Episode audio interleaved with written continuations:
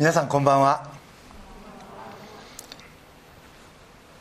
前回の創世記はハガルの追放劇と彼女がその後荒野で神の見つかりと出会い身を低くして自分の家に帰りそこで和解が成立したというストーリーでした。元はといえばサラの罪から始まったことだったんだけれども神はそんなところからも良いものを生み出してくださる。ということ。それゆえにハガルは歴史の表舞台に登場し一大民族の母となったわけです。だから僕らも自分の不甲斐なさにがっかりすることはあってもそれにもかかわらず神の愛と慈しみにもっと期待していい。ということを学ばせていただきました。さて年月は過ぎアブラハムはすでに99歳。カナンにやってきたのは75歳の時でしたからもう24年経ちました。その間ハガルがイシュマエルを産んだもののアブラハムとサラの間には何の変化もない。神様もうちょっと急がれてもいいんやないですか。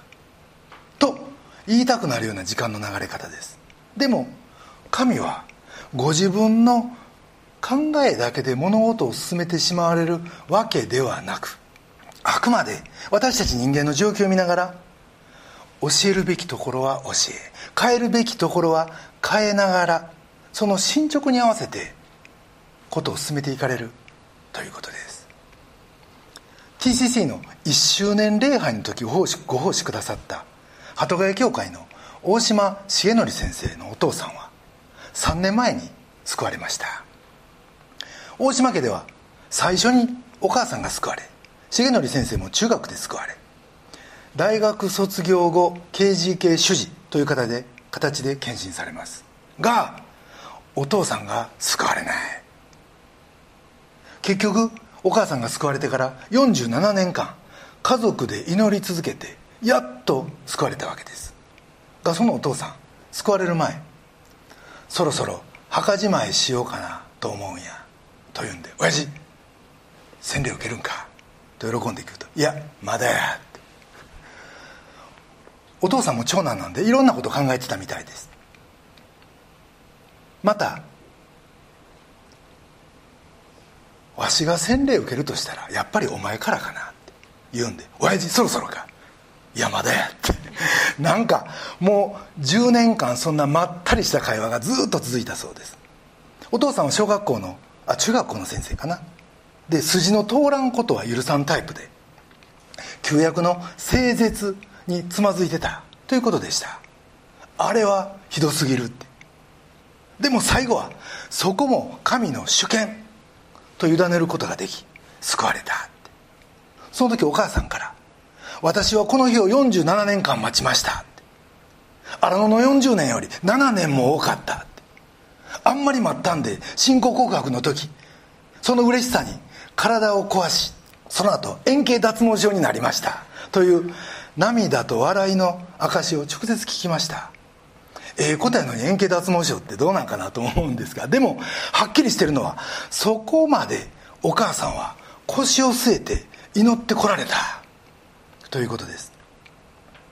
お父さんが頑固であろうがあるいはそれらしいことほのめかそうがどんな風が吹こうが祈りだけは絶やさんかったって。いつ本当に救われるかは分からんけど神は必ずなさる。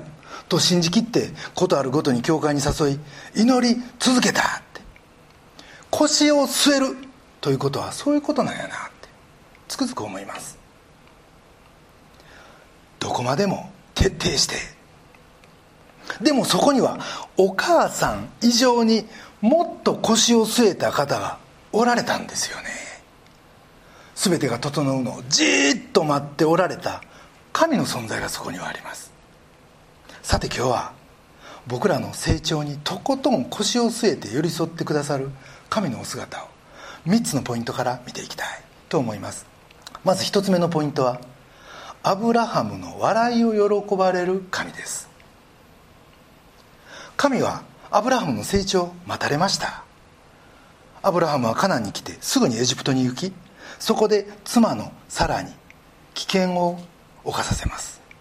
がその時も神はその失敗を負ってくださった。その後自分のしもべを世継ぎにしようとしたりハガルとの間に世継ぎを設けようとしたりもう勇み足の連続でした。がそんなアブラハムを丸ごと抱え何事にも左右されない腰の据え方をされたのが神でした。この男はやめても他にしようかとかあの約束はなかったことにしようかなんてことは一切なくとにかく祝福すると決めたらとことん祝福する。そして時間かけてでもご自分の計画を遂行される。そんな腰の座った神の姿がそこにあります。そうこうしてるうちにイシュマエルは13歳になりそれでもさらには子供が与えられない。だからアブラハムはこのイシュマエルが跡継ぎになるんですか？神が自分に直接跡継ぎを与えようとされないのはそういうことかな？考え込むわけです。13歳は成人やから。しかしその時神はこうおっしゃるんですね。17章16節。私は彼女を祝福する。私が与えるのはサラトの子であってイシュマエルじゃない。あなたとサラトの間に男の子が与えられる。と言うんです。その時アブラハムは笑います。でもこれは意味深で心からの笑いではない。17節。アブラハムはひれ伏して笑った。そして心の中で言った。100歳の者に子が生まれるだろうか。さらにしても90歳の女に子が産めるだろうか。そう言いながら笑ったんですね。神様あなたはとうとう私に本当の子供くださるんですね。ありがとう。という大笑いではなかった。この笑いは疑いの笑いと言われます。まあ言うなれば神様あなたの言われることは嬉しいんだけどでもそのままは信じれませんと。でもこれは決してどうせ神なんかと神自身を拒絶してるのではない。なぜならアブラハムは神をアーメンとし神を信じたからです。その神が自分を丸ごと抱えてくださっているということも知ってる。だからさらによってこう与えると言われた時そこにはひょっとしてという思いもあったに違いない。これまで本当に待たされたし疑いがないと言うたら嘘になる。けどこの神が言われることやったらそうかもしれん。そんな小さな信仰の双葉がグググッと頭をもたげた瞬間やったんやないでしょうか。もちろんアブラハムにも常識はあります。そんなこと普通はありえんよなって。年も年やし。でもひょっとしてそう思うとドキドキする。それがアブラハムのクスッと笑った心の動きやったんやないでしょうか。言うなればいかにも頼りにならん一般の信仰でした。こと妊活に関してはもうアブラハムは疲れ果ててた。ヘロヘロでした。でもこの一パーの信仰神は見逃さないんですね。神は僕らにその一パーの信仰を与えになりそれを大事に育てていってくださいます。アブラハムはその後18節で常識的な答えをします。どうかイシュマエルが見前で生きますようにと。これは神にあなたの言われるのはこっちでしょうって恐る恐る言い返してるわけです。がそれに対して神はお怒りにはなりません。怒るどころかその小さな信仰を育てようとされる。そこで神は腰を据えてアブラハムの心の軸足を買いにかかります。これまで占めてきた99%の一般常識ではなく残り1%かそれ以下の信仰へとそのアブラハムの体重移動が90え19節。いやあなたの妻サラがあなたに男の子を産むのだ。あなたはその子をイサクと名付けなさいというこの神の宣言によって動き出すんですね。イサクは笑いです。神はこのアブラハムの小さな笑いを肯定的に受け取り最初は疑いのクス。やったかもしれんけど。そのひょっとしたらの一パーの期待をあなたの夢をあなたの信仰を本物の笑いにしてあげると。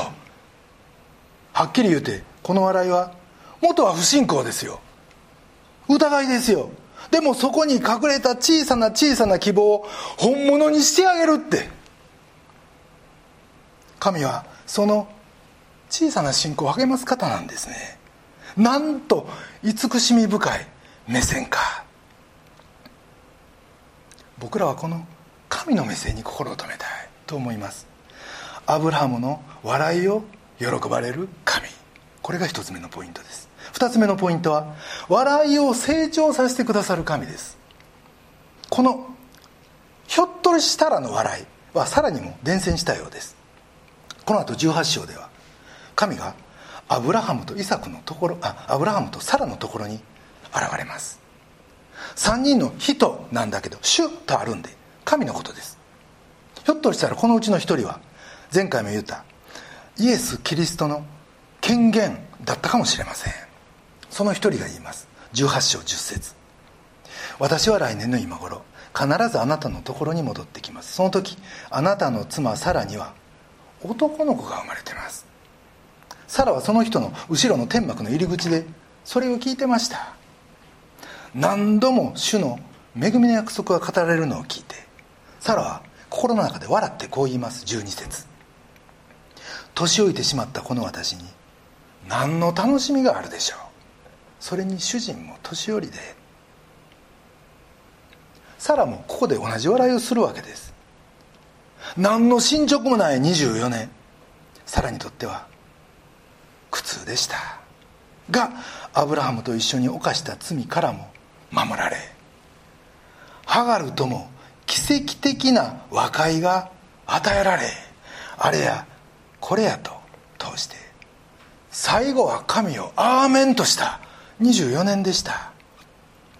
その間サラも神によって成長させられてきたしそこには腰を据えた神のお姿があったんですね。この後13節以下を読むと神はさらに「どうして笑うんだ？笑っただろう」するとサラは15節笑ってません」打ち消すんですね。これは嘘です。偽りです。でも神はいや確かにあなたは笑った。と言いながらこれも怒ってるわけではない。笑われたことを責めてるわけでもない。偽ったことを咎めてるわけでもないんです。どうしてそう言えるか。もしそうやったら歴史を変えるこの世継ぎの名をイサク笑いには神はしないですよ。神はこのかすかな信仰の灯火を灯す。サラが愛しくて愛しくて会話を続けたかったんやないでしょうか。親子の交わりを持ちたかった。そのサラの笑いもいえそんなことありません。とごまかして言うんだけどでもそれで終わらしてしまうような他人行儀ではなかった。あなたのそのひょっとしたらの笑いを本物に変えてあげるって。大笑いさせてあげるって。神はこの時言おうとされたんやないでしょうか。1歳を過ぎたばっかりの孫の頑張って捕まり立ちをするそのチャレンジする動画がもうしょっちゅうあの愛知県にいる、えー、長女から送られてくるんですが孫がすってんころりんするたんびに「上手!」ってもう両親揃って規制上げて応援してるわけですねそれ見た時このアブラハムとサラのすってんころりんとダブりました親にしたら失敗しても可愛いんです。頑張る姿が愛しいんです。サラへのこの神の語りかけに僕は子供が転んでも転んでも応援する親バカぶり。父なる神の腰の入った親バカぶりをそこに見た気がしました。否定なんてこれっぽっちもないですよ。僕ら困難にもがく時。自分にもっと揺るぎない信仰があったらと思います。でも神はそこまで求めておられない。かすかな信仰。神はこのしんどい中にもひょっとして見恵みを用意してくださってるんやないか。程度の信仰で希望で構わないと。疑いながらもその困難の中で神とのやり取りを続けるところにひょっとしたらの信仰は生まれてくるんですね。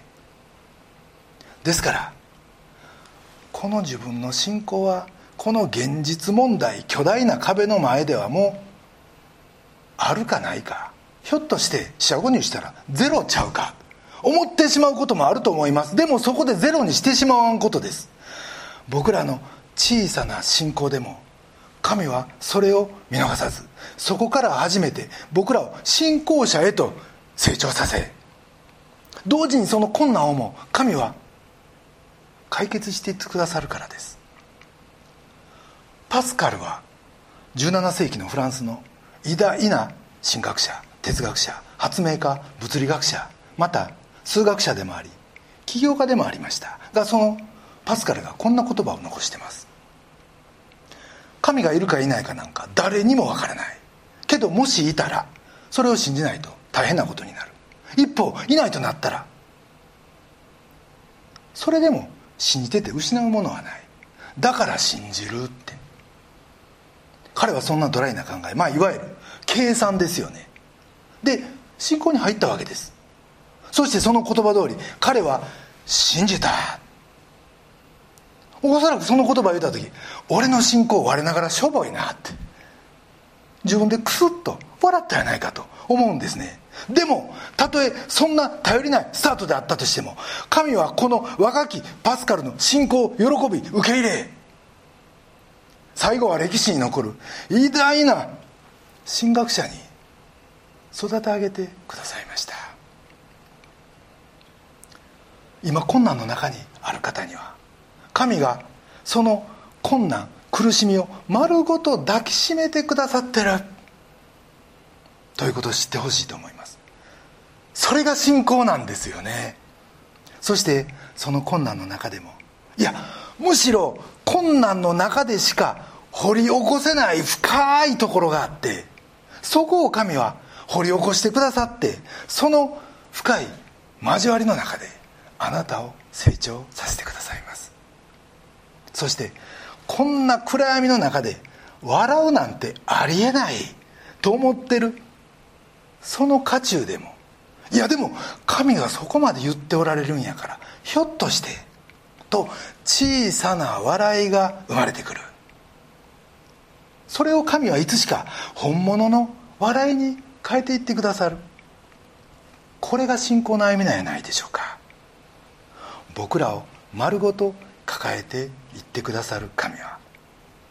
僕らの状況にあるいは僕らの心の揺れ揺れにいちいち一喜一憂されません。そんな抱えられ方そんな信頼の仕方を覚えるならたとえ小さな小さな笑いでもいつしかそれが育てられ本物の大きな笑いに変わってくる。そんな神の抱えられ方というものを僕らもっと体験していきたいなと思います。笑いを成長させてくださる神。2つ目のポイントです。3つ目のポイントは僕らには神の夜勤がある。さて先ほど読んでいただいた17章には割礼のことが長々と書かれてます。クリスチャンにとって割礼ってイメージはあんまりないかもしれませんが先ほど読まれた聖書の中から割礼のスタート自身は間違いなく恵みのスタートやった。ということが分かります。神の契約は英語で言うとカベナント。コントラクトではない。交換条件ではないんです。あなたがこれをしたらこれをあげる。じゃあない。私はこれをしてあげる。もうそれだけです。つまり私はあなたの神となりあなたの子孫を増やしカナンの土地をあなたとあなたの子孫に与える。この一方的な約束が契約の中身でした。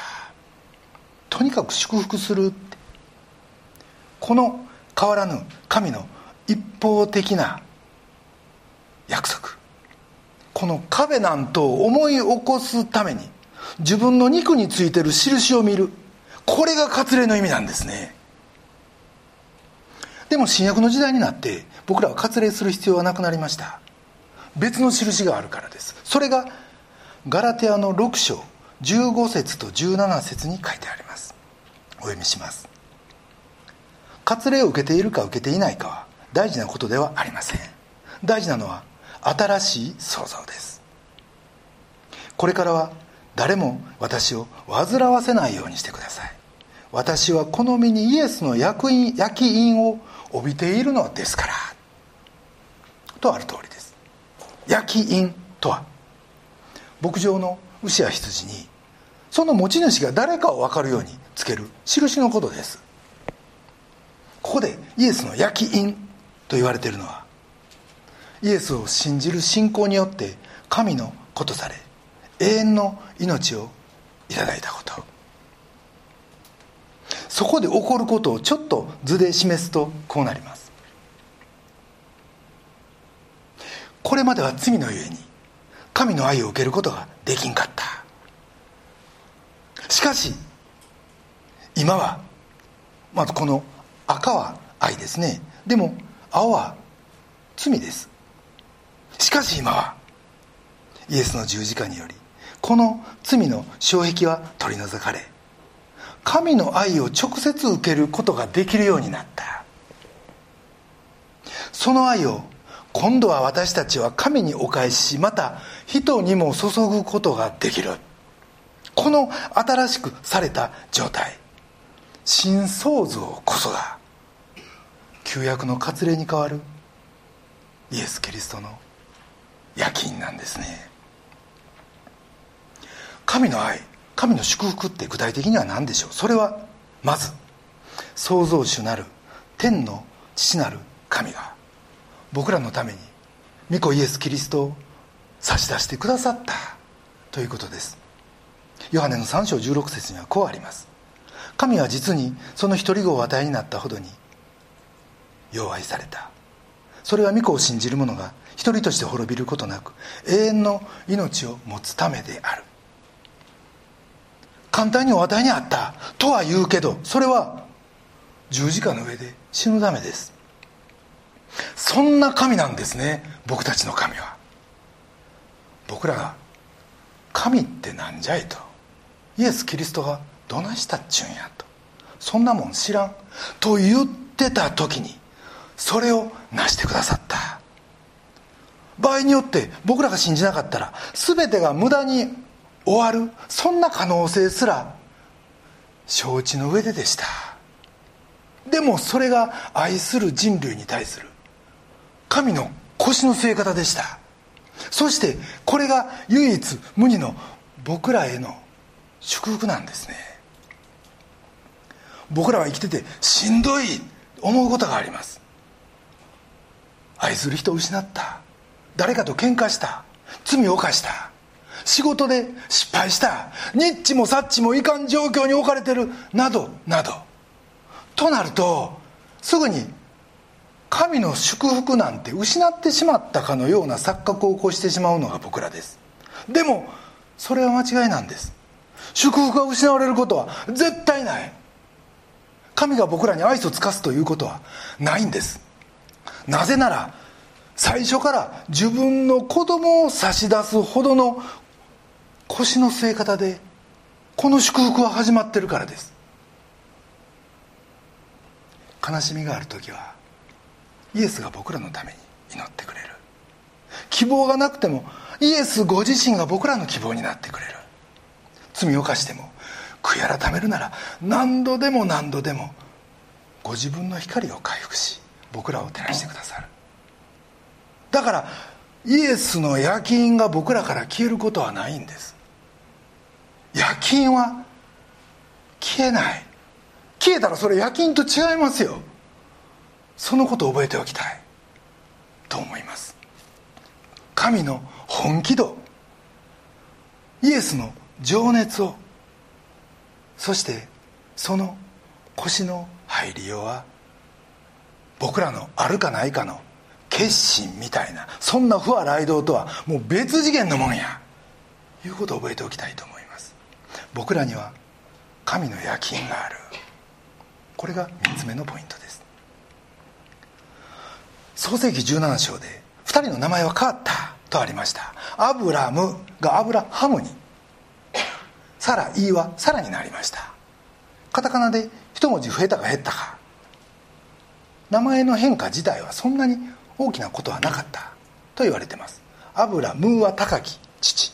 アブラハムは多くの国民の父サライとサラはどっちも王女みたいな意味でほとんど変わらないと言われてます。でもこの違いは決して小さなもんじゃない。大事なのはあなたはこれまでのアブラムではなくアブラハムとして生きるんだ。あなたはこれまでのサライではなくサラとして生きるんだ。と言ってくださった。ということです。クリスチャンになられた方はそれを小さなもの軽いものと考えてはいけないと思います。今やキリストのものになったということ。そしてそれをなされたのは僕らじゃないんです。神なんですね。第2コリントの5章17節。ですから誰でもキリストのうちにあるならその人は新しく作られたものです。古いものは過ぎ去って見よ全てが新しくなりました。全てが新しくなった。どう新しくなったんか。それは僕らがイエス・キリストのパフォーマンスゆえに100%神に受け入れられるものとなったということです。人はみんな受け入れられること認められることかけがえのない存在と思われることを求めます。それゆえに必死で働き仕事で成果を上げ人の評価も上げてそこから来る安心を得ようとするわけです。が実際その路線で行く限り終わりのないパフォーマンス人生ですよ。自転車こぎ続けの行い人生。実際認めたくなくても奴隷みたいにずっと走り続けてる人が世の中ほとんどないないでしょうか。少なくとも救われる前の僕自身そうやったし。信仰を持った後も福音の意味がストーンと腹に落ちるまではそうでした。でも今や長男イエスのパフォーマンスに満足されてる神はその弟である僕らにも満足しておられるということ。この福音が分かって自分のものとしてこの安心に生きることができるというのはものすごいことやと改めて思います。福音の良い知らせは解放です。僕らは神から重きを置かれず逆にイエスがその重きを置いてもらった。言い方変えると神は僕らに重きを置いてないんです。イエスに重きを置いてくださった。そっから来る解放が僕らにあるということです。これがクリスチャンの身の軽さなんですね。イエスキリスト来た者の持つ自由です。ヨハネの8章32節。真理はあなた方を自由にします。とある。この自由がそれなんですね。僕ら自身罪ありますよ。毎日罪や。でもイエスを着る。イエスの義を着る。イエスの愛を着させていただく。誤解を恐れずに言うとですね究極のコスプレです。僕らはイエスの血に染まったピンク色の服を着させていただいてる。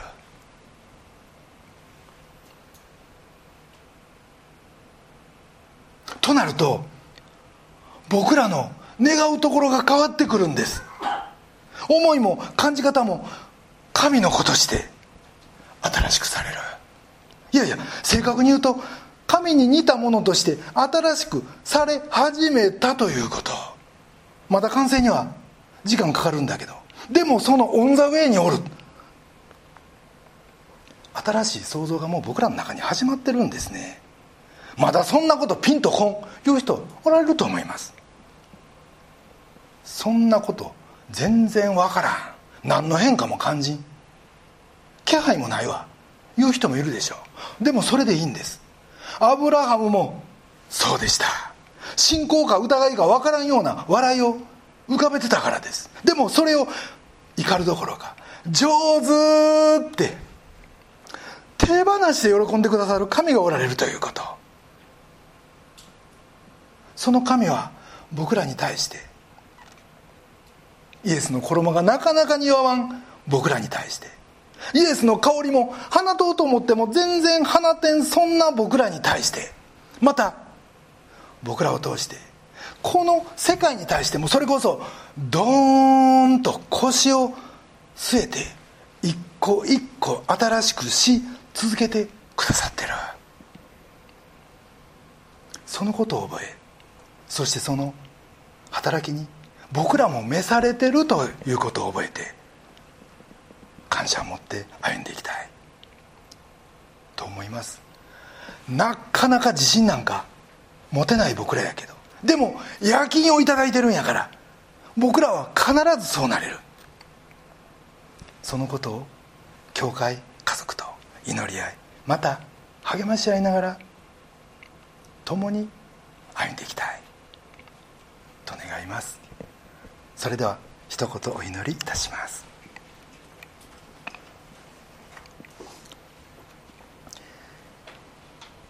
ですから誰でもキリストのうちにあるならその人は新しく作られたものです。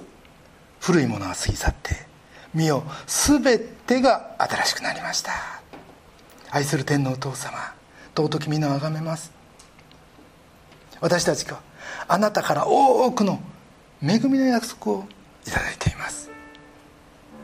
がそれに対して僕らはどれほど「アーメン」と真正面から受け取ってるでしょうか。逆にどれほど疑いの笑いを返してしまってるでしょうか。でもこんな僕らの一パーにも満たない信仰をもあなたは見逃さずそれを本物の笑いに変えてあげると。今日私たち一人一人に語ってくださって感謝します。どうなるか全然わからんかった僕らのために御子イエスを。先手を打って十字架にかけてくださり私たちの罪の贖いを完璧になしてくださったあなたのその腰の入った愛の御業に心から感謝いたします。